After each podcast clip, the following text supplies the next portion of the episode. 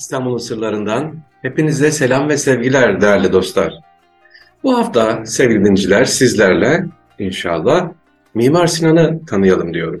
İstanbul'daki eserleri, Anadolu'daki, Balkanlardaki eserleri hatta Suriye'de ve diğer başka ülkelerde Mimar Sinan'ın yaptığı eserlerini bir tanıyalım. Tüm eserlerini bin küsür eserini tek tek değil ama Mimar Sinan'ın eser yaparken o bugün unutulmaz şaheserler ortaya çıkarırken acaba temel felsefesi neydi? Mimar Sinan'ı bu güzel eserleri yaptıran arka planı neydi? Hep gezilerde söylediğim gibi tabii ki Mimar Sinan'ın en önemli aldığı eğitim. Ne eğitimi? İlk önce kalp eğitimi, insanlık eğitimi yani tasavvuf eğitimi sevgili dinleyiciler. Kanuni Süleyman döneminde Yeniçeri olarak Belgrad, Rodos seferlerine yaya olarak katılan, tekrar ediyorum, evet yaya olarak katılan Mimar Sinan daha sonra atlı sekban olmuş. Mohaç Macaristan'ın güney sınırında bulunan bu savaşta Budapeşte'ye katılmış.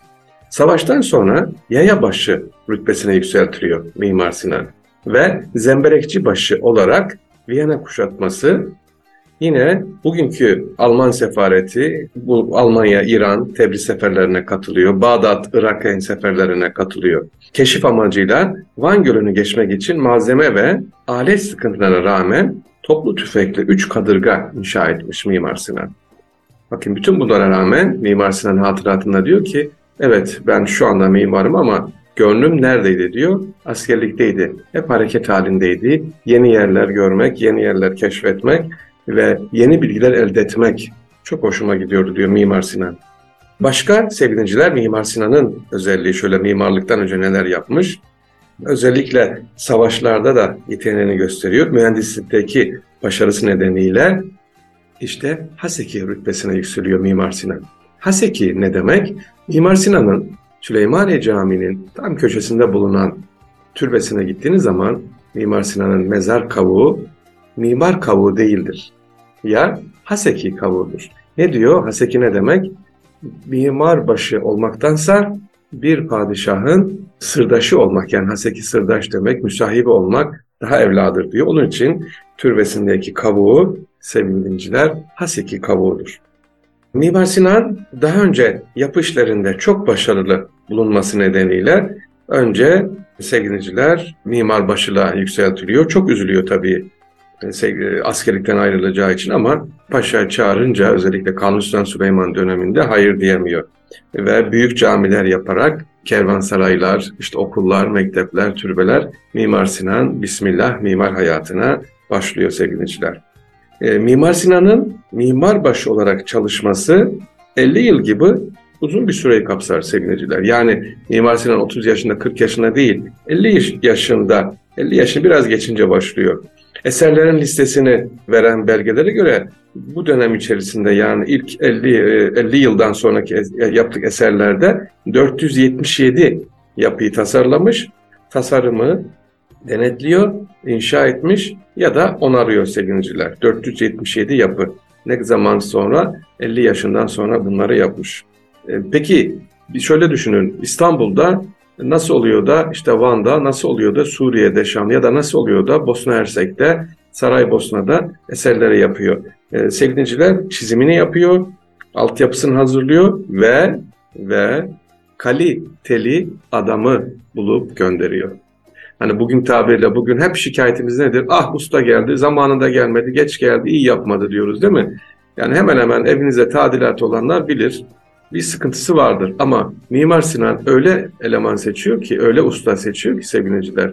Benim dediğimi diyor, zihnimden geçeni bilmeyen usta yoktur. Onu bulurum, onu gönderir.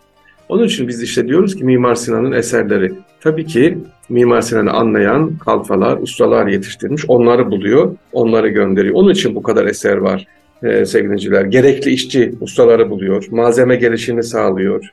E, yine inşaatı devam eden yapılara malzeme iş gücünü zamanında gönderiyor. E, bu tabii çok önemli. Biz mimar deyince çizimini yaparım, bırakırım. Bana ne? İnşaat mühendisi yapsın, işte e, başkası yapsın, inşaat sahibi değil. Mimar Sinan A'dan Z'ye hepsini alıyor, döşüyor, ustalarında oluyor sevgili dinleyiciler. Yani şöyle düşünelim, bir ev yaptıracağız.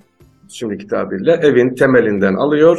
İçinin elektriğine, fayansına kadar Mimar Sinan her şeyi düşünüyor, ustasını da ayarlıyor. Böyle bir o dönemde organizasyon yeteneğine sahip. Peki bu başarısı nereden geliyor Mimar Sinan'ın? Askeri dehasından, askeri o pratikliğinden geliyor sevgiliciler. Askeri de orada. Düşünsenize İstanbul'dan kalkan bir ordu Viyana'ya gidiyor, geri geliyor. Nasıl geliyor? Dökülmeden, sağa sola zarar vermeden, onların yemekleri, erzakları, banyoları, suları, camileri, her şey nasıl düşünülüyorsa Mimar Sinan eserlerinde böyle düşünüyor. Evet e, sevgiliciler Erkam Radyo'da bugün sizlere Mimar Sinan'ı anlatacağız inşallah. Daha doğrusu bu hafta inşallah anlatacağız.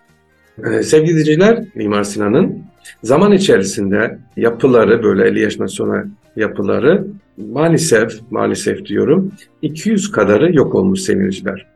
50 kadarı özgünlüğünü kaybetmiş. 20 kadarı da harabe haline gelmiş. Ya şu anda mesela diyoruz ki Mimar Sinan şu kadar eser yaptı. E elimize ne kadar var? Bunun 200 kadarı yok olmuş. Yıkmışız biz yıkmışız. Bir kısmını 1950'de, bir kısmını 40'da, 35'lerde yıkmışız sevgili. Sonra 50 kadarı da e, yeniden yaptırmışız ama özgünlüğü kaybolmuş. Hassa Mimarlar Ocağı örgüt içerisinde kendisinin baş mimar olduğu imparatorluk sınırlarının içerisinde e, dikkat alırsak sevgiliciler Mimar Sinan'ın eserleri gittiği yerlere, bulunduğu ülkelerde aynı zamanda bir mesaj veriyor. Nedir o mesaj? Yaptığı her eserde, her dokunuşta, Mimar Sinan'ın çizimlerinde ya da gönderdiği ustalara tavsiyesi nedir? Aman eser odaklı olma, insana faydalı odaklı ol. Yani yaptığım eser ne kadar güzel, ne kadar bu eser iyi oldu diye değil, bu eser insanlara ne kadar faydalı diye düşün. Ona göre diyor, ne yap? Sevgiliciler eserlerinizi yapın. Onun için Mimar Sinan'ın eserleri baktığımız zaman kalıcı. Niye? E, bir kendini ispatlama, e, bir kendini geçme ya da bak of ben yaptım diye değil. Yani ene kelimesi var ya ben. İşte ben kelimesinin Mimar Sinan'ın da kendi lügatında da gönderdiği ustalara da da tembihi böyle sevgiliciler. İstanbul'un sırlarındayız. Mimar Sinan'ı inşallah anlatmaya devam edeceğiz sevgili dinleyiciler. Bakalım Mimar Sinan'ın başka bilmediğimiz ne özellikleri var. İstanbul'un sırlarından hepinize selam ve sevgiler. Mimar Sinan'la tekrar buluşmak üzere efendim. Hoşçakalın.